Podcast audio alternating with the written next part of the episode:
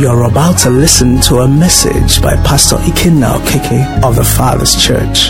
This message will challenge, encourage, and propel you to fulfill your purpose and live that life that God originally designed for you as revealed in His Word. Be blessed as you listen.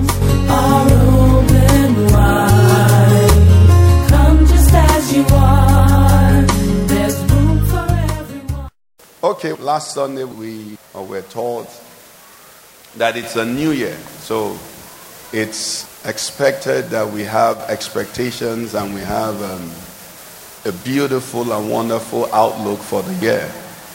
You know, because our God is great, our God is awesome, our God is big, our God is good, our God loves us. So there's no reason we shouldn't, you know, be confident of better things. Praise the Lord. Besides, the Bible says, now is our salvation nearer than when we first believed. Okay? And we said that the things that are going to happen this year will happen for several reasons, not because of a numerical figure, not because it's 4, not because it's 20, not because it's 24, but because of what some of the things we said is due season. So we saw in scriptures that some person's due season is going to come this year. And if that person is there, shout a big amen. yes. And that person must not grow weary in well doing. Because if the person grows weary, you start again. Praise the Lord. So tell your neighbor, don't faint. Hallelujah. You push harder. Amen. Uh, God is watching, He's counting it, and you're almost there. Tell somebody you're almost there. Yes, hold on, hold on. The faithfulness of God and the goodness of God will be shown in your life. And we also said that He's going to do some things, you know, just because He is sovereign. He's going to intervene in His world to teach the living. Say that the living may know that the Most High rules in the affairs of men. We took that from Daniel 4:16, when God had to hold on, you know, restrain Nebuchadnezzar and put him in a zoo. And the citizens that thought he was God had to visit the zoo to look at their king. So they knew that this man is not God. So everybody in the kingdom knew that there was God who was not Nebuchadnezzar. Praise God. So God will do things because he is sovereign, because he's the Almighty. Amen. And we said the last one, you know, for us, there are so many other reasons, is that God is going to do things, or we're going to experience better things, glorious things, wonderful things, simply because we are cooperating with God better. And the way you really understand this is, um, you know, I, I feel for the children growing up now, but when we were growing up and um, it wasn't so good, but we did that, we used to do car races, okay? So we didn't buy the cars, we didn't buy fuel, we didn't buy tire, we didn't buy anything, but we get into the cars our parents bought and we start racing. And those days, some of us will have a car that is a 1.8 liter, 2.0 liter engine, and then someone with a 1.3 liter Volkswagen Beetles will beat you in the race. Now, what was the difference? Some of us had the cars, but didn't know how to maximize it. Some had smaller engine cars, but knew how to maximize it. Knowledge helps you to enjoy whatever it is better. Praise the Lord. The more you know about anything, the better the benefits, the more the benefits, the better enjoyment you derive from it. So we are going to enjoy God this year in the name of Jesus because we are going to know Him better. Is that clear? We're going to know Him better, and know Him better means we will cooperate with Him better. You know, if, if you watch a, a couple of those movies, you will see how a man can be, you know, trapped somewhere in the middle of nowhere, and um, the, the man is able to use uh, some raw instruments to make fire, make this, do this, do that. What has happened is that he has been trained to use what is available to him in different environments to still achieve a purpose. Okay? So this year, we want to go on. The Bible actually encourages us. Say, let us go on. Hosea 6 3, please. It says, let us know. It says, let us pursue the knowledge of God. His going forth is established as the morning. He will come to us like the rain, like the latter and former rain to the earth. It says, let us do what? Let us know. Tell yourself, I will know the Lord. in this year 2024, I will know the Lord.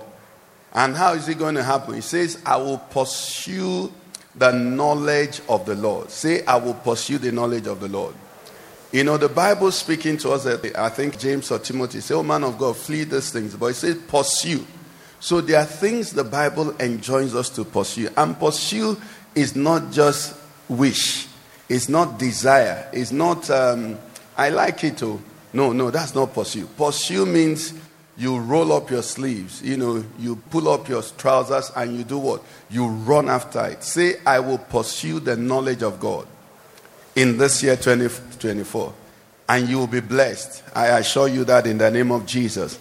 So that's what we want to continue. And another thing we established last um, Sunday, we had a statement that I said you should please write it down that we'll keep referring to it as we go on until you know the Lord releases us. We said we start by believing. How many of us remember that?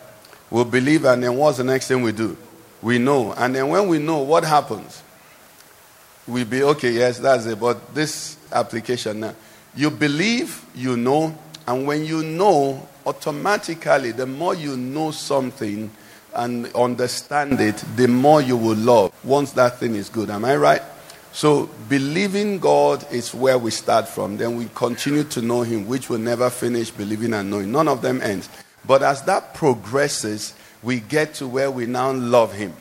The song says, if we know Him better, we will do what? We will love Him better.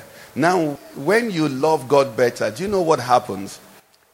Does anybody know what happens when you get to love God? When you truly get to love God, which is what we are commanded to do. And we know that God is love. So the commandment of God is not punishment. The commandment of God is ice cream. How many like ice cream here? Now, and I want you to do something for me. This year, anywhere you see here the commandment of God, think they are giving me ice cream. You know why? God loves you. Praise God. He loves you. Anyway, so loving God brings you into something. And that's why he says, You shall love the Lord. He said, You must love me. You know, it will sound somehow if I appeared here, I know you love me and I love you. But I said to you, You must love me.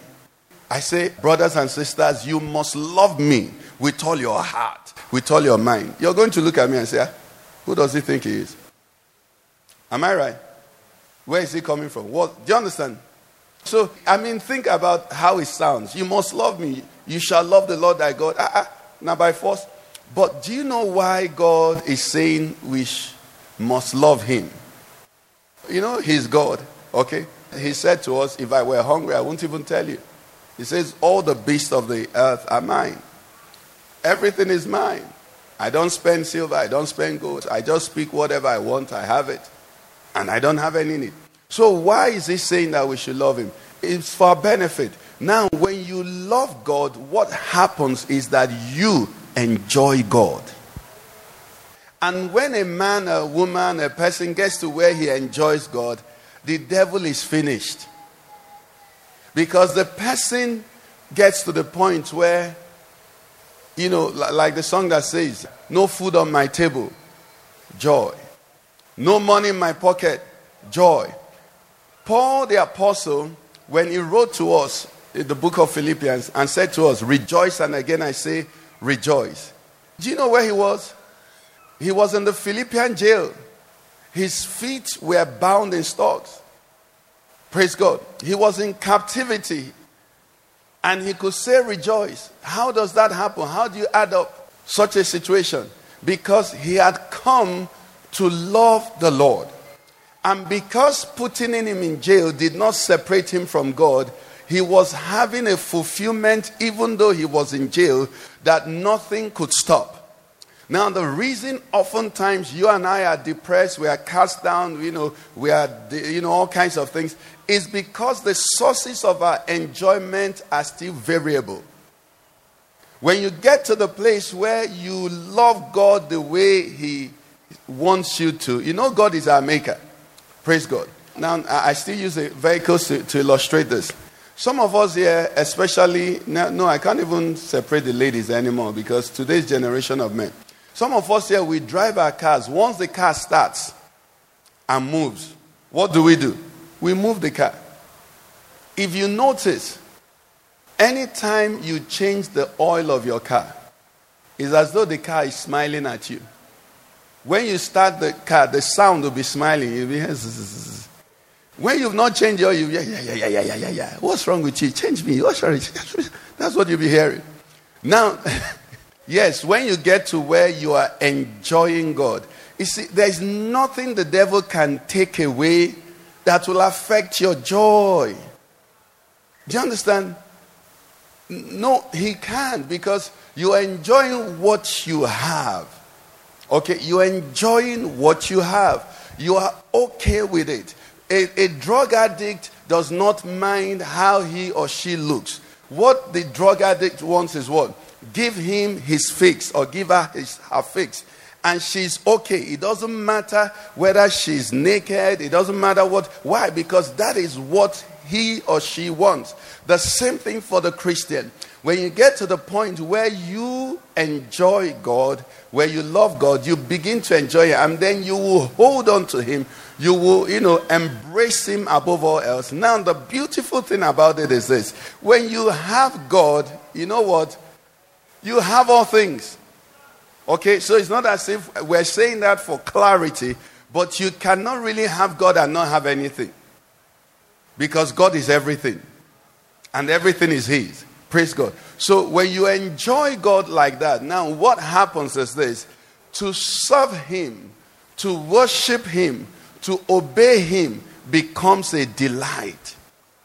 That is why the psalmist could say, I was glad when they said to me, What? Let us go to the house of the Lord.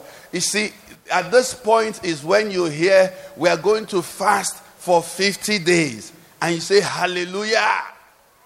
Real hallelujah. Some people didn't find that joke funny. It's a joke, but you never know. hallelujah. You know? So you enjoy to serve him. Anything to, you know, for him to serve him. You just enjoy it. It doesn't cost you anything. You get into what the Bible tells us about Jacob. It said Jacob served 14 years for Rachel, and it seemed as what? Nothing to him. Tell yourself the reason I struggle with serving God is because my love level is low, so I'm not enjoying it. Praise the Lord. Yes, if you take it up, you will find that there is nothing to it. Do you know there are churches that still do evening service on Sunday? As they come in the morning, and morning service is not two hours, they do about four and then they come back by six. In today's world, praise God. Now, when you now enjoy Him and worship Him and serve Him like that and obey Him, what is the end point? You're blessed. Blessed beyond measure. How many want to be blessed? So, believe, know, love, enjoy, obey, serve, worship, all of them mean the same thing. Then you're blessed. Praise God. So that's what we said last Sunday. And this Sunday, we want to take um, a look further at knowing the Lord, knowing Him. Last Sunday, what did we learn about God? What did we know about God? Something that we added. We saw the two dimensions of God. We saw that there is the goodness of God and there is the severity of God. Praise the Lord. The goodness of God, Romans 11 22 and the severity of God. So that is what we have learned. Today we want to learn something else. I want you to come with me in your Bibles to Matthew 22, verse 29. Let's read together. Jesus answered and said to them, You are mistaken, not knowing what? Nor the power of God. Now, the background to this was that the uh, Sadducees who did not believe in the resurrection came and, you know, conjuncted a scenario. A woman married one man and the man died. She married the younger one. That one died. She married. And then all of them died. In the resurrection, whose wife will she be? Okay? So the Lord Jesus gave them this answer. But the answer he gave them was not just for that scenario, it is applicable to all mistakes. Let's go back to our text. Yes, thank you. Anytime I do not have the accurate understanding of scriptures, nor the accurate estimation of God's power, I will make a mistake. Praise God. The mistakes I've made in my life, the mistakes you have made in your life, are traceable to one thing the lack or insufficient knowledge of the scriptures or the power of God. Some of us today now should have been billionaires. At some point in your life, you know, God told you you were in church or you were somewhere and God moved you, maybe not even in church. A business came up and God moved you, invest in this business, use your naira and buy dollar. Some of us, when dollar was 300, you were told to buy it. But you love the thousands of naira. When you look in your account, you see 5 million naira. When you buy dollar, it will become 4,000. So I won't buy. Every day the thing is going up. Now you're crying. You can't even buy it. The naira can't even buy it now. You did not know. Do you understand what I'm saying? But you know, something comes up, they give you an instruction, you don't obey. Then you keep looking back with regrets. You will not regret this year. We will not regret this year. In the name of Jesus Christ. So he said, You are mistaken, not knowing the scriptures nor the power of God. And we don't want to continue mistaken. Can we look at that passage in uh, the Living Bible or message or both just before we leave there and we move on? I'm trying to get a foundation for what I believe God is saying to us. Okay, let's read it. Jesus answered, You're off based on two counts. You don't know your, and you don't know how God, so you will know your Bibles this year, man. And you know how God works, amen. For those who weren't in church last Sunday, I believe you must have listened to the message. If you know your Bible, you will know the way you know these things work. Like still using marriage as an as an example. I'm telling you the truth. Marriage should be very sweet.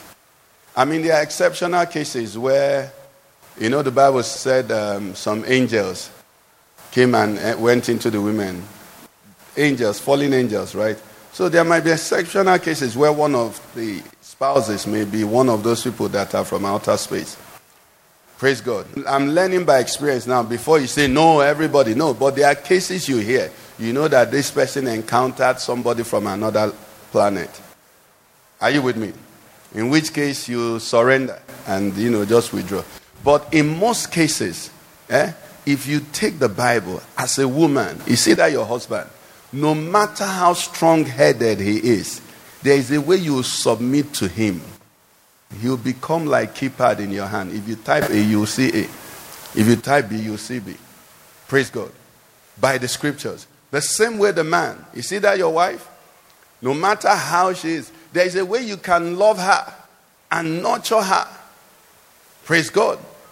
That woman, ah, will even fight out for you. Praise God. Not you fight. By applying the scriptures, okay? So you need to know your Bibles. What does the Bible say you should do? What does the Word of God say I should do in this situation? If you know it and do it, you will get results. The word works. Praise the Lord. The word what? Works. Some of us are masters of anxiety. The Bible says, do not be anxious. Yes, sir. So what should I do? He said, but in everything by what? Simple. So when anxiety comes, the thing about it is that, you know, I think Mom Chi told us, I say, if you can worry, you can pray. They are both almost the same activity because you're focusing on the same thing. The only difference is that in worry, you're multiplying the problem. In prayer, you're taking it to the one who can solve it. So this year has begun. Some people already this year worrying about things. You can pray about that very thing you're worrying about. Praise God. So you don't need to. Know your Bibles, you know how to do it. Okay, let's look at the Living Bible before we move. Just laying foundation. Okay, this is what it says. It says. Let's read together. Your error is caused by your ignorance of the scriptures and of what? God's power. Those two things. Say to yourself, those two things. I want to lay hold of them this year. In the name of Jesus Christ. Okay, we're going somewhere. So, God's power. It's one of the first and basic, you know, most important things we learn about God. In fact, everybody, you know, everybody, if you're a Christian, You know, just you know God is powerful. Am I right? Everybody knows that. And the truth is this as much as we think we know that God is powerful, we don't even know how powerful He is. That's why the Bible says, talking about God, that He's able to do exceedingly abundantly above all that you could ask or what? Imagine. That's how big His power is. Bigger than I can think. Bigger than you can think. Bigger than you can imagine. So, can I say, God is more powerful than my highest estimation? And that's the truth. God is bigger, you know, and that's the foundation of where we're going. But let's continue to take it one after the other. God is so big, and everyone coming, you know, believes God that God can do this, God can do this, God can do this. And the Bible tells us in different ways, but look at this way now. Genesis 1, verse 1. You may never have thought of it as in connection to gospel, but you you see this morning now. The Bible says, in the beginning, when? When? In when? The beginning. That beginning we've learned here is not the beginning of God. It was when God began. You know, when they're playing a match and they say the match began by 4:30. Praise God. The players were not born by 4:30. The field was not built by 4:30. 4:30 was when the match began. So in the beginning, when he put everything together, God did what? Created the heavens and the earth. But the point I want us to take from here this morning regarding God's power is it everything on earth, everything in the heavens, you know, angels or demons or all of them, God created them. Praise the Lord. I need you to think about that. Hallelujah. Now, if God created them, who is superior to the other? God is superior, right? Can they outwit God? Hallelujah. Thank you. In Revelation 1 8, the Bible also speaking in the same manner, it says, I am the Alpha and the Omega, the beginning and the end, says the Lord. Who is and who was and who is to come? The what? Almighty. If God, or rather, since God is the Alpha and the Omega, the beginning and the end. Okay? Now we look at our nation, Nigeria now. We had a president that just left now. Okay?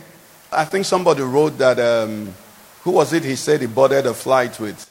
I think it was the former governor of Kaduna. And he was just looking at how helpless the man looked. You know, how empty the man looked. Now, what has happened is this he was in power, but what has happened? He is out of power. All the laws he made can be reversed. All the streets he named can be changed. Now, God is saying, as for me, when I say it, I am there to also make sure it remains.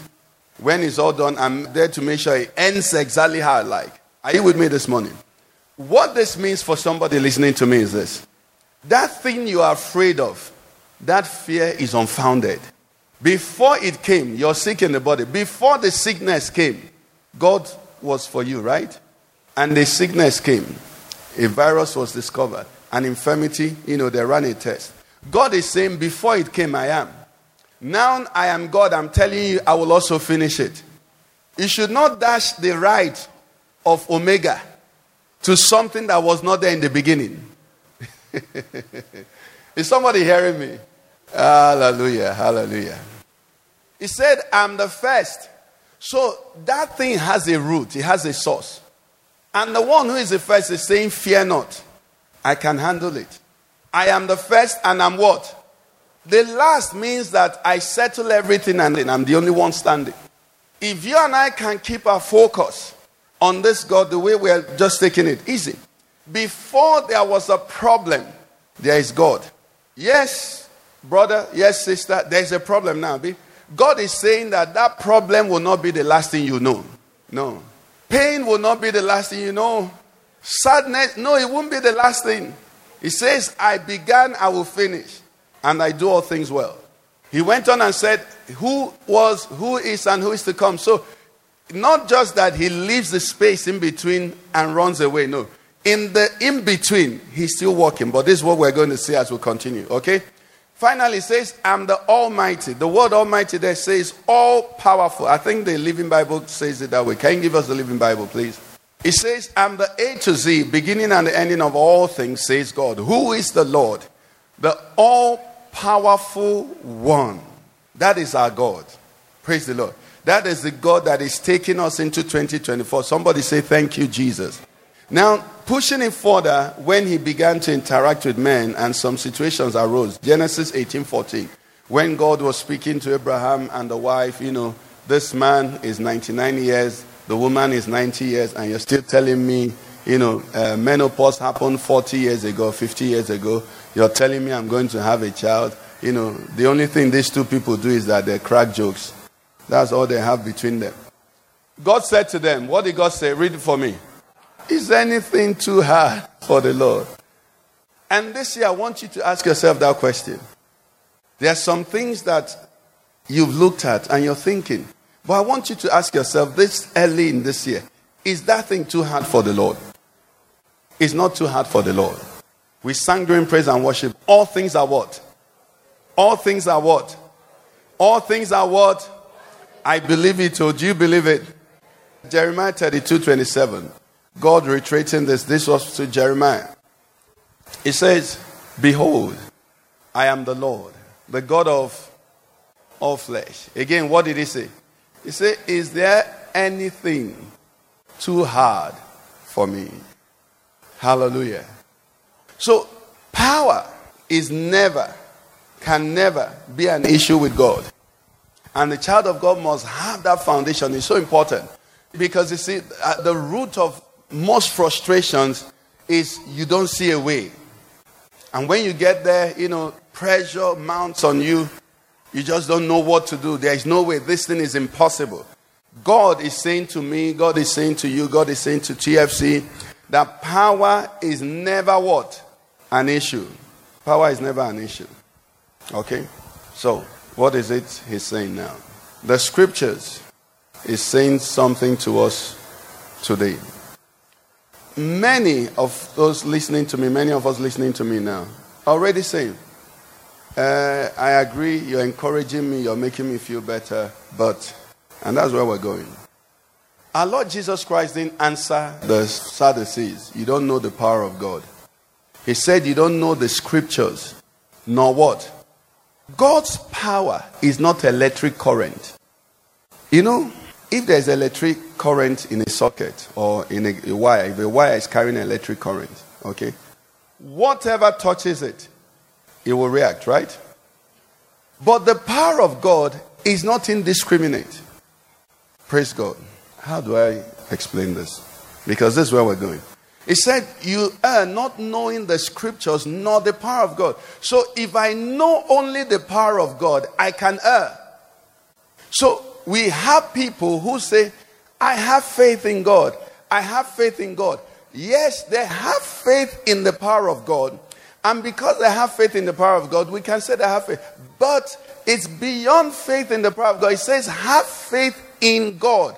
Not just faith in the power. You must also know the God you're having faith in so that you know that God acts and works in diverse ways. The Bible says he made known his ways unto Moses, but his acts to who? The children of Israel. And you're going to see how that plays out. It's very important because this situation of just knowing about God's power, because that's what it is. You know about, but because when you really know God, you will know Him in all totality. You begin to know all sides of Him.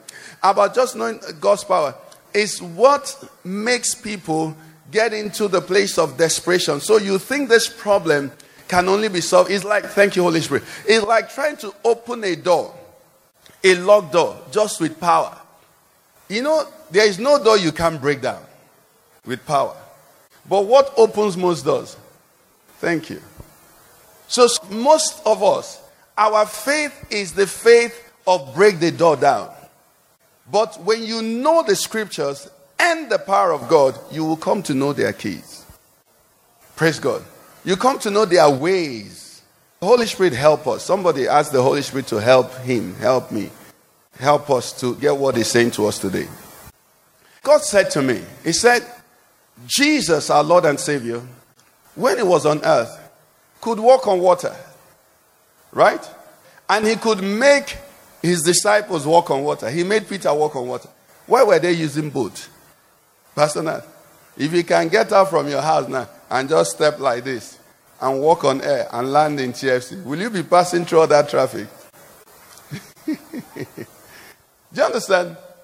You could walk on water and you enter boat and then you're rowing where you can just walk like this. You and the disciples say, Let's go, all of you. You just walk and cross the river. People are rowing, you know, wave, waving to them. that's what raw power does. And that's what many of us think when we think God. Why would a God that can walk on water enter boat?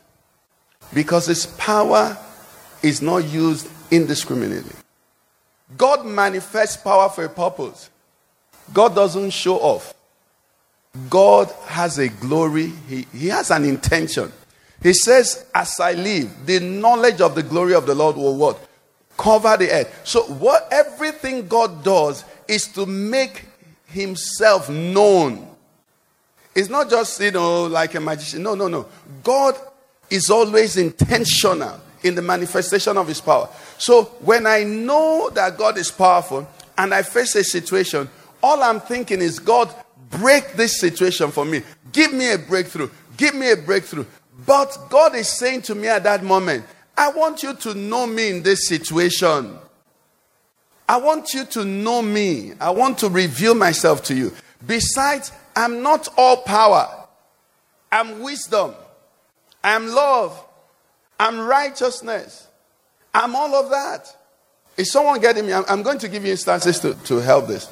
Come with me to Exodus 14. We may not read the scriptures fully, so because of time. In Exodus 14, something happened. The, the children of Israel had just been delivered from the Egyptians. So they had come out and they were before the Red Sea.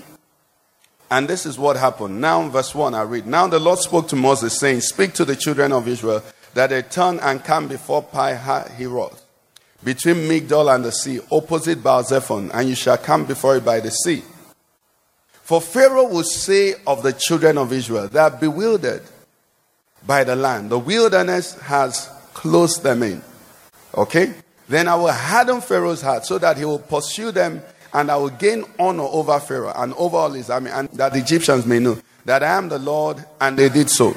5 says, Now it was told the king of Egypt that the people had fled, and the heart of Pharaoh and his servants was turned against the people.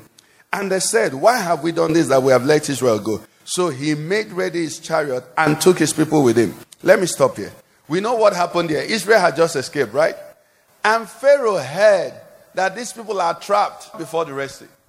Ah, Pharaoh said, What kind of mistake did we make? He said, Let's go and get them back. Our laborers have gone. The economy of Egypt is destroyed. Let's go and get them back. Let's go and get them back. So Pharaoh readied all his chariots, all his men of war, including himself, all of them, to go and rearrest and, you know, restrain the children of Israel and bring them back into captivity. That was Pharaoh's thinking. Am I right? But what was God's thinking? This is God said, Praise God. God said, I don't know how to put this. It's so funny to me. Verse 3, okay? God said, For Pharaoh will say of the children of Israel. So, you see that? That they are bewildered by the land, the wilderness. So, God does some things so that people will think He's not doing something. I don't know how to communicate this. ah, Lord have mercy. God said to the children of Israel, Follow this way. And they, when they actually followed, it looked like they were gone for. Because the children of Israel were already saying to Moses, You should have let us die in Egypt. Why did you bring us out here to kill us? What's the problem? You hate us like that. And Moses, you know, remember we said he had made known his ways to what? Moses. But all the children of Israel knew were power, power, power. So if God was all power, there should be no slow motion. Praise God. If they come out, they just zoom, you know, escape. But God said, I want Pharaoh. I want generation of Egyptians. I think it was that that was teaching us here. That said that God did what he did so that no Pharaoh, nobody will rise up in Egypt anytime to say they want to attack the children of Israel. Do you understand? Because they would know that these people, the last time we tried to attack them, the whole army from beginning to end were drowned. These are people that God fight for. There are some situations in your life that you want God or you wish God had solved 10 years ago. But God is doing something that when it is ultimately done, ah, people will write about you. People will sit people down and tell them your story. You know why? Because God is trying not just to make power manifest, He's making His name glorious. Are you getting it now? You see, if you understand this, you begin to get into what the fathers of faith knew.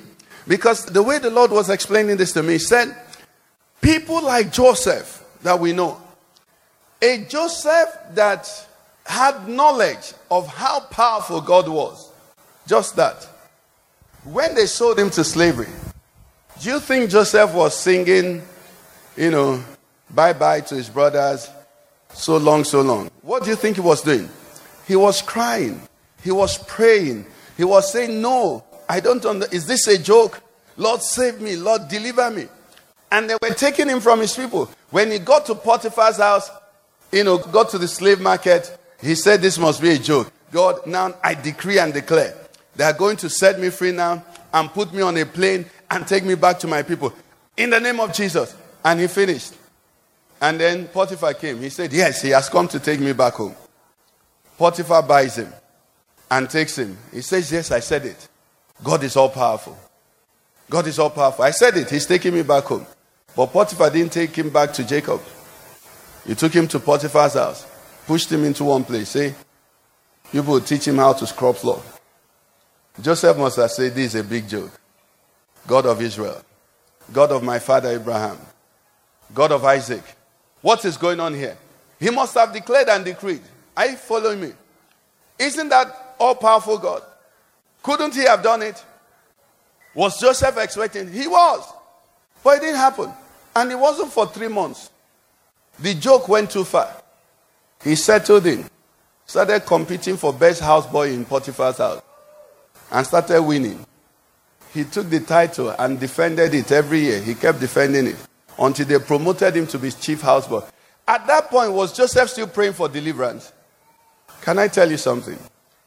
If you know only God's power and keep hearing about only God's power without the knowledge of God Himself, you will get desperate. Joseph never got desperate. You know why he didn't get desperate? You know what desperation is? Desperation is I want out by all means. Desperation means I want the end by whatever means. Joseph never got desperate. If he did get desperate, when he was the manager of Potiphar's house, he could have arranged an escape. Arrange some wagons, get us some horses, let's go and buy this thing somewhere. And then he'll get to a point, tell them, wait here, I'm coming, and he'll run to Canaan. Are you following the story? When Potiphar's wife made appeal to him, he would have said, okay, this is a good way to begin to, you know, consolidate my gains in this house before. He was never desperate. But did Joseph believe in God's power? What was happening then? He knew the scriptures by the Spirit. He just knew. You know, he made a statement to the brothers. He said, It's okay, you know, I, I forgive you. He said, You intended this for evil, but what? What was he saying there? There's a little thing he's saying there, very important. He was trying to talk about the intentions of God. Some of us, we believe in the power of God, but we don't believe in God's good intent for us. I need somebody this morning to tell God, Lord, I thank you for your intentions towards me. They are good. The psalmist said, Your thoughts towards me are good. How great is the sum of them? Where, you see, many Christians don't believe. That's why we go to everywhere. That's why most Christians hear that a native doctor can make that illness go. They go there. That's why there is this argument about some man and whether it was real or not. Who told you that Satan doesn't perform wonders? Praise God. Maybe I just get beyond, you know. God is all powerful. But do you know God delegates and allows power? Do you know that? So God, you know, all power belongs to Him, just like, praise God. Okay? Um, Gigi, you have a company, people are working for you. Everything there doesn't it belong to you? Who drives the vehicle for the uh, bakery? Is it you? Who owns it? Who uses it? Owner and use is not the same. God owns all power. Use, different people are using. Do you understand? Different people are using. So that somebody does something does not mean he's of God. No, it doesn't mean he's of God. Uh, when you go there, you know, uh, they even told me my problem. They told me. So, no, no. There's a spiritual world, okay? And things happen there. God did not keep up power. No, people operate just like in Nigeria now. There are local governments where bandits are collecting tax. Are they the commander in, in chief of Nigeria? But it's happening in Nigeria. You know, nobody in the Father's church will experience kidnapping. But, but when people are kidnapped, police say settle them. Don't annoy them. in your country, Somebody is committing crime, they say cooperate with him. Is it proper?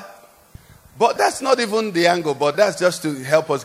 God has all power, but people use those powers most illegally. A time is going to come when He's going to bring everything to judgment. But at the season and time where we are now, people do all kinds of things. People get judgment and not justice. You go to court for justice, you, they give you judgment. At the end of the day, justice will still be done. But for now, that's what it is. And our Lord Jesus Christ said, permit it to be so. Allow it. Time is coming. Okay? So God owns the whole earth. But a man is sitting over a country now, some nation, North Korea now, uh, um, uh, Fidel Castro. Fidel Castro is still alive, right? Or has he died? The man has refused. He has finally died. Each time I thought of him as an old figure that was dead, I will realize he's not dead. So I just thought he wouldn't die. You know, Fidel Castro, they banned Bibles in Cuba. The man in North Korea is worshipped as God. In a country God made, people sit and say there is no God. And God is just looking at them. You know why? He's Alpha and he's Omega. A time will come, the Bible says, every knee shall bow. The knee of Fidel Castro, the knee of Kim Jong il, the knee of all of them are going to bow and say, Jesus is Lord. Jesus is Lord. That time is going to come. But for now, all kinds of manifestations are there. Praise God. That's what you must understand. Okay? Now, but there is something God says He never lends it, He never gives it to anybody. If you touch that one, you have looked for quarrel. It's His glory. He said, My glory? Ah, no, nobody can touch that. He doesn't share. So, Joseph, knowing that God's intentions towards me are good, yet knowing God's power, he was getting a balance. Lord, I want to be here today. I want to, sorry, I want to be out of here today. Praying, fasting, doing everything he could. Nothing happened. Do you know David, sorry, Joseph never got frustrated. What's my proof? You know, he didn't get frustrated. Why did he get frustrated? Should I prove it to you? Because he never ceased bearing the fruit of the Spirit. You see, what happens in our lives is we face challenges, we face difficulties, maybe delaying something, you know, there's a job or healing or, or money or marriage or child, whatever it is. After some time, you know, just everything, body go just they pain you. You know, everything just hurts you, you know, frustration, discouragement. And what that happens is this once you get into that place, doubt begins to creep in. This thing, does God love me? Will He do it? And all of that. Once that doubt comes in, the devil is looking to get in. When he comes in through that door of doubt, what does he do? He turns you from waiting on God. You know, the Bible says, those who wait on God. Why should I wait on somebody who has all power? Have you thought about that? If he has all power and that's all, why should I wait on him?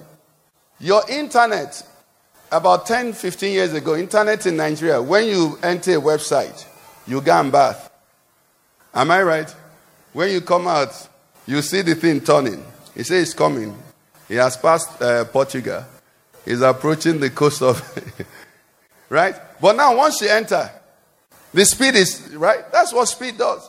So, have you ever wondered why should I, if God has all power, why doesn't everything happen immediately? It's because all power is not all that there is to God. Praise God.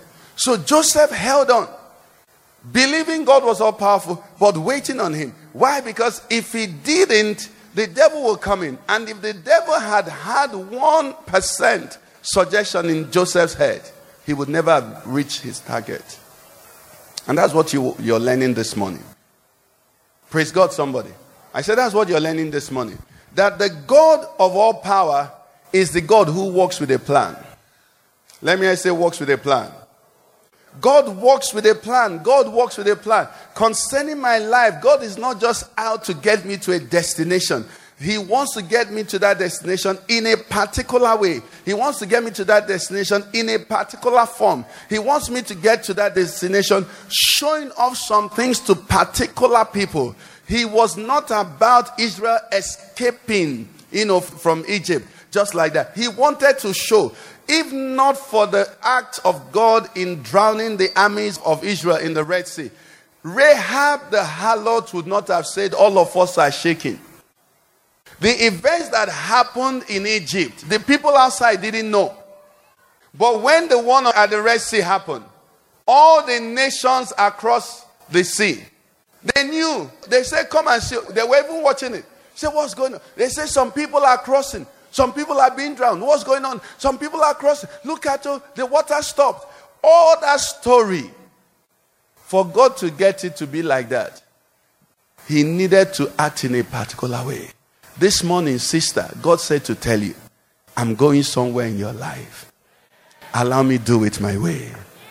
But you say, allow me to. God, you must settle. Because, you know, I just said, Holy Spirit, you have to help me to preach this because I, I don't know how to communicate it. How can I tell you somebody has all power? Then I also tell you he's not doing it now. But that's what he's saying to you. Praise God. He has all the power. He could just say, God is not just power. God is God. God is God. And, and how does this meditation begin? You know, I was just worshiping the Lord, and when, when I prayed that in the beginning, I, I just said, God, you have no rival. You have no equal. You have no mate. You have no contemporary. You know, sometimes we think there's a fight between the devil and God. No, there's no fight between the devil and God. The fight is between, you know, the knowledge of God and not the knowledge of God. That's all. Ignorance and knowledge. The devil knows there's God. He knows his judgment is coming. He knows what is waiting for him. All he's trying to do is to block you and I from knowing this true God. He already knows God.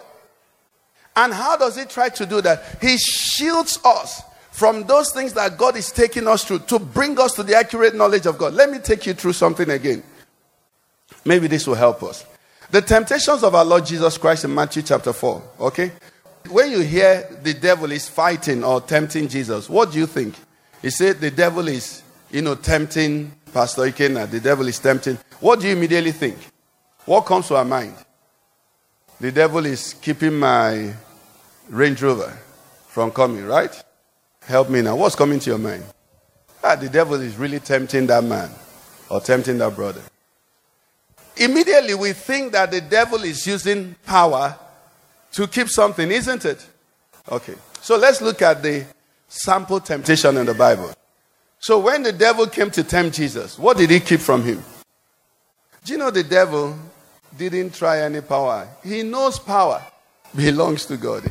You see, that devil is doing power, power, power. Eh? It's like where yellow fever is harassing somebody. And the person called GOC, 81 div. I, I'm at the junction, they stop me. What would the yellow fever do? Okay, this is the way. Turn like this. The devil is doing what he's doing in power area where there is ignorance. That's why the Bible says those who know their God, what will they do? They'll be strong and carry out greater. The devil didn't tempt uh, Jesus in power. You know what he tempted him? He tempted him in aborting the purposes of God. What was the first one? You are hungry. Command that these stones what? So he knew Jesus could command. Praise God. Many times you think the challenge in your life is a test of power. No, it's not a test of power. It's a test of process, a test of purpose, a test of God's agenda, a test of God's timing. Are you getting me? Now, follow me, please. Uh, My time is gone, but just be patient with me. He said, You're hungry. Command that these stones become bread. What is that? Jesus said, Man shall not live by bread alone, but by every word that proceeds from the mouth of God, right? But do you know the beautiful thing about that? In the same three years of Jesus' ministry, at a stage, he actually made, unquote, stones to become bread. He fed 5,000, not counting women and children, in the middle of a field with no bakery. What does that say to me? Any area that you're thinking God's power is being restricted, if you hold on, you will see exceedingly, abundantly, above all that you can imagine. Isn't that so? One man eaten by miracle, and 5,000, not counting women and children, eaten by miracle. That's what it. The second temptation was if you fall down, jump from this pinnacle, they will catch you. Isn't that what he said to him? Jesus said, No, you shall not tempt the Lord your God. Which one is easier? I'm falling down, you catch me. Then Jesus says, I lay my life down. So Jesus actually laid his life down and died. I, is somebody getting where I'm going? And died when it was time. Let me say when it was time. When it was time, he laid his life down. And then what happened? He was raised from the dead.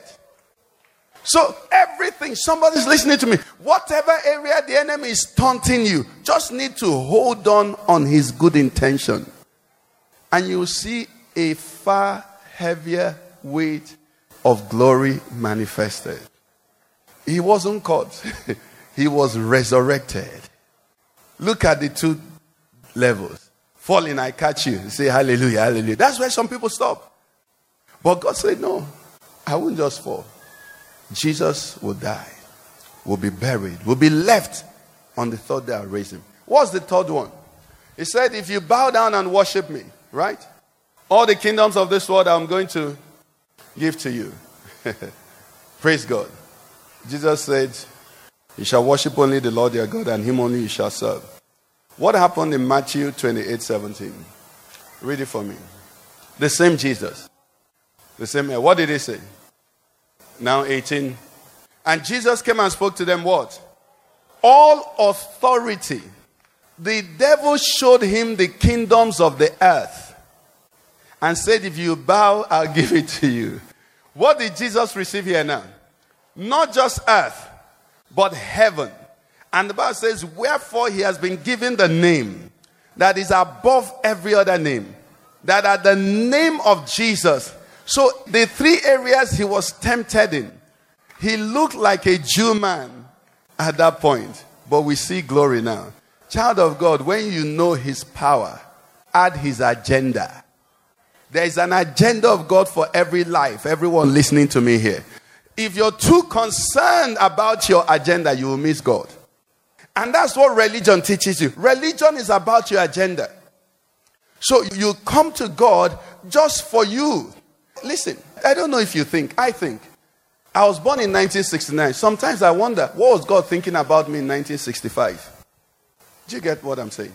I was born in 1960. So at the independence of Nigeria, 1960, what was God thinking about me? So I come into the scene now, then everything I'm telling God is about me. About? There is a plan.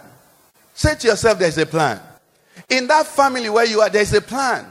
In that home where you are, there's a plan. The infirmity you're feeling now, there's a plan about if you will submit it to God and trust in His power and His agenda. That's the key. The scriptures and the power. Not just the power. The power is the one that they tell you every day. You know, I listen to some people. I say, no, this cannot be all there is now. I remember as a very young Christian, I went to church one day, you know, and um, My, I've, I've told this story before, but I tell it again for someone here. My wife was going to the British Embassy for a visa. I think it was the next week or two weeks' time, something like that. And I just, you know, I had the preacher preach, I preach, and we had about half a million then, you know, fixed somewhere investment, and that was the statement she was supposed to take to the embassy. And I was just moved because I felt that if I just sold this five half, half a million now, even before she goes to the embassy, it might become one million or two million. I sold the half a million. 5,000 income. 50 didn't come. 100,000 didn't come. Even the 500,000 didn't come back. I didn't see the 1 million. She went for the visa. They bounced her and they told her the reason. There is no money. They wanted to separate my wife and I. Imagine they bounced you because your husband did a crime. It didn't happen like that. But do you know what? Am I telling you now that I regret it? No. Because over time, God has paid me not just Naira, He has shown me Himself. He has shown me His provision. He has shown me His direction. He has shown me His faithfulness. And He has blessed, giving me the Naira when I needed it most. Is somebody getting me? You see, I just need us to know not just power, because you see, that money doubling God, that shout and God will just do it for you. That God is an idol, which means you're superior to Him. It's your plan He carries out. The God that should be worshipped is the God who has a plan, and you come and submit to His plan. Listen, He's the God you kneel down before, not the God you summon and call. You know, I don't have time, my time is good. But there's some things we read. You know, scriptures, our Lord Jesus Christ, thank God, is the one who said it. He said the scriptures cannot be broken.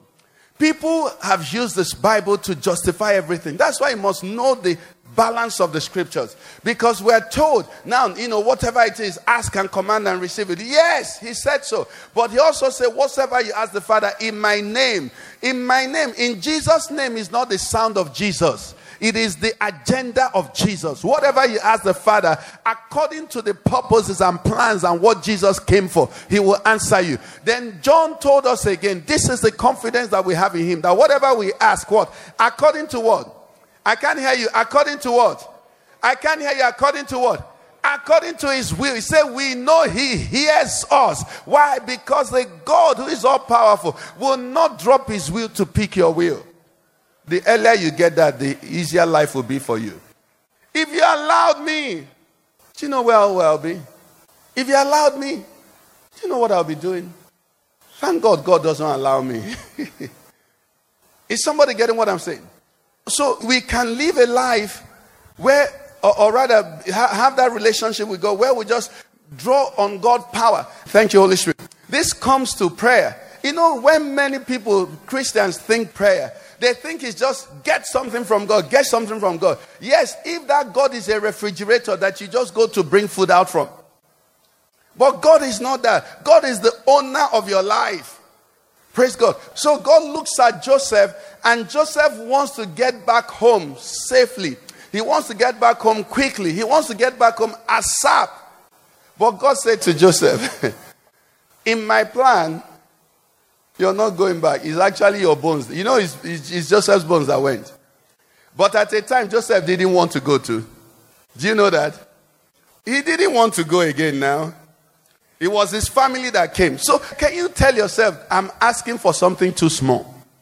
What is distressing you if you knew the thoughts of God? When Joseph became a power in Egypt, did he say, Let me go, let me go? He settled there and was chopping life. The only journey that was made was his own family coming to join him.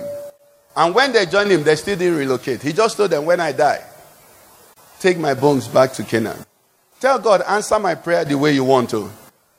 Don't mind this thing I'm saying. Just answer me according to your will. Because your will is good for me. Your will is better for me. Your plan is better for me. Praise God. Let nobody come and move you and, and tell you that you need to increase the size of dynamite you're using to break through something. You don't want to break out of God's will. There's a plan.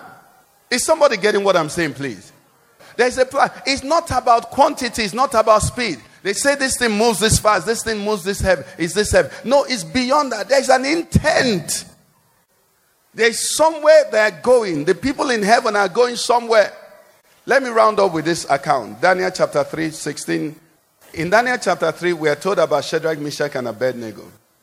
Okay? And these boys had been faithful to God. They had just done marvelously and excellently.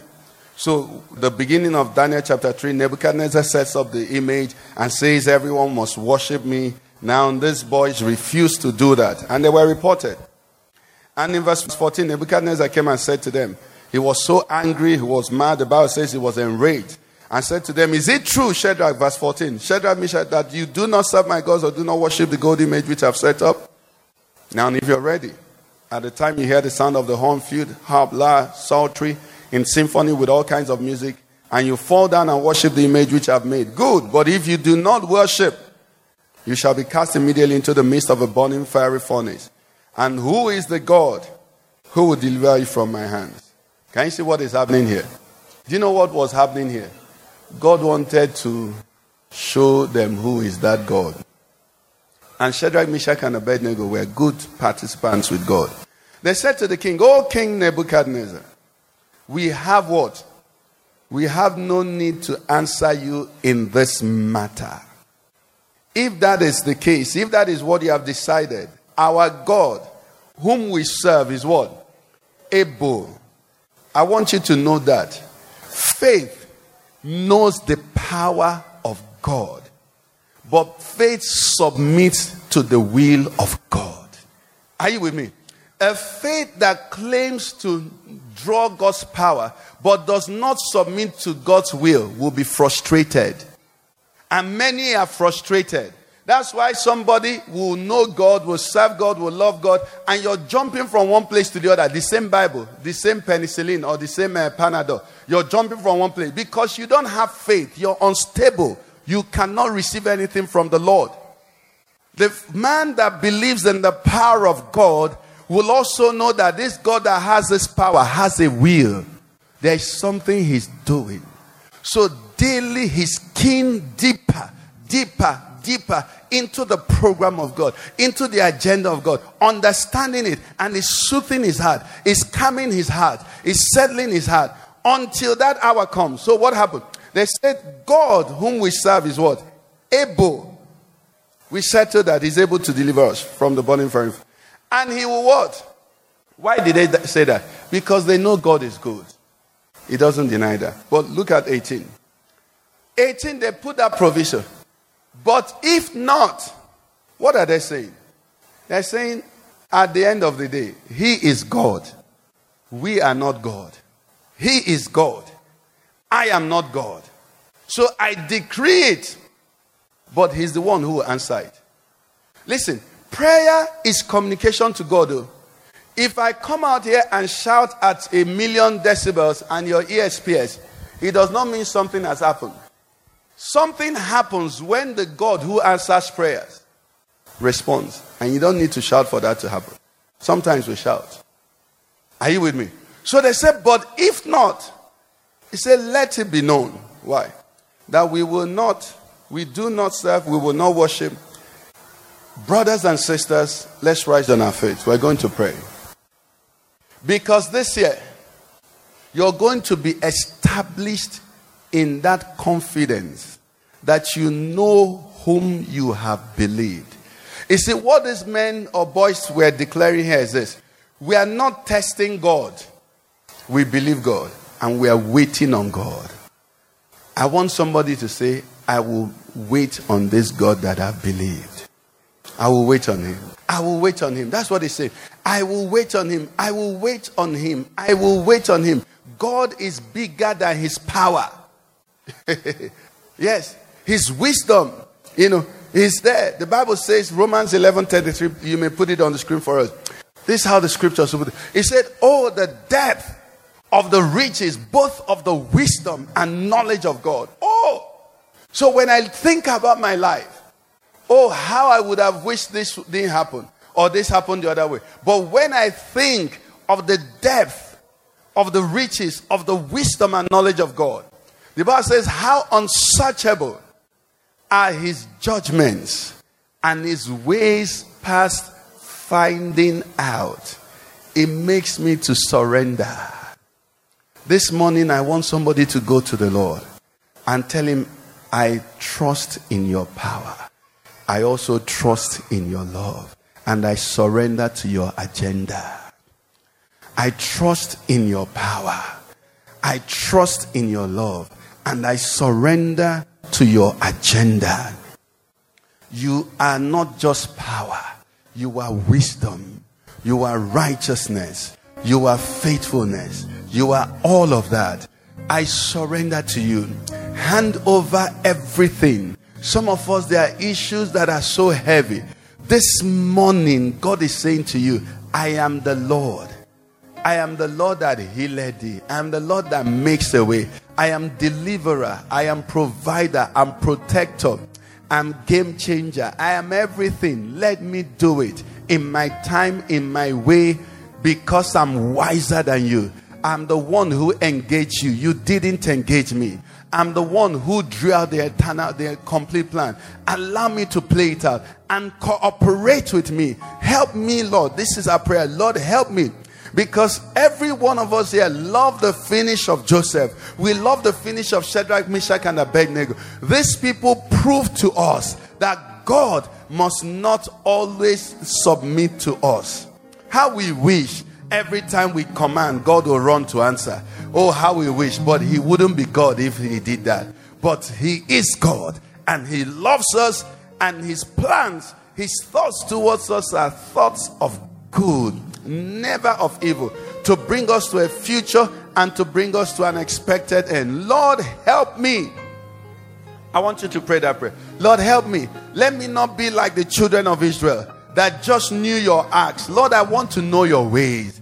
I want to understand when you say sit down. I want to understand when you say calm down. I want to understand when you say rest. I want, want to understand when you say, okay, go forward. I want to understand the plot you're plotting. He said to Moses, God actually said to Moses, I will make Pharaoh think this way. Lord, I open my ears to have conversations with you. This is what prayer is. Prayer is you get into prayer and God will have conversations. He will tell you, This is what I'm planning for your generation. This is what I'm planning for your family. This is what I'm planning for your nation. Don't worry about what you're saying. I have a plan. I'm working out something. Tell the Lord, I surrender. Tell the Lord, I surrender. Tell the Lord, I'm not kicking against you now. I am surrendering to you. I present myself for cooperation. I will not allow myself to be dissuaded or to be confused. I will not be blown about by every wind of doctrine. I will not be double minded. You are good and you do good. And right now in my life, I want to say thank you. For I know that as I trust in you, you will lead me. You will lead me. You will lead me. You are leading me already, and you will lead me. Thank you, oh Lord my God. Thank you for you have placed your hand on me. And I want that hand. I want it there. Thank you, my Father. In the name of Jesus Christ. Now, another prayer we're going to pray. We already said that God has all power, He shares it. God has all wisdom, you know, He shares it. Riches, beauty, you know. You see some people, you know, God just clothed everything so beautiful, you know. He does all of that, but His glory. Isaiah 42 8, please put that on the screen for us. Let's read it. It says, I am the Lord, that is my, and my glory I will not give to another, nor my praise to carved images. The prayer we're going to pray with this is this Lord, in my life, nobody will touch your glory. you know the implication of that is that when my story is told, everybody who hears it will say, Glory to God. Glory to God. I want you to go to the Lord in prayer. Lord, let nobody, let nothing touch your glory in my life. I have surrendered to you. I've made my boast in you. I have put my confidence in you. I have put my marriage in you. I've put my healing in your hand. I've put my confidence, my expectation. I've told everyone that you are my Lord. I've made it known. I've boasted about you. Lord, in my life, let nothing, I refuse.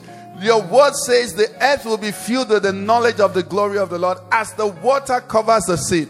Lord, this is what I'm praying for me, for my brothers and sisters, for the Father's church, for my wife, for my children, for this nation, that you will be glorified. That you will be glorified. I refuse. I stand with you on this. That your glory, nobody, no one will touch it. I put my trust in you. I put my confidence in you. I align with you. You are my God. you will gain glory. God said to Moses, So I will gain glory over Pharaoh. Lord, every area, everything, they've put question mark, they've mocked, they've said, they've gossiped, they've said this, they all of that, Lord, I'm not careful to answer them. I am just saying, You will be glorified. Only you. Don't let another touch it. In my life, in my life, let nothing. You know those areas that are looking like shame where people are saying, Where is your God? Tell God, I'm not searching for you. You are enthroned in my heart. Let the world know. Let the heavens know. Let the earth know. Let everything know that you are the one I serve. You are the one I boast in. My head is not down, my head is raised up. You are faithful God. This is my boast. This is my declaration. Let it be said, He trusted in the Lord and He did it for him. Father, we give you the praise. Blessed be your holy name. For in Jesus Christ's name we have prayed. And God's people said,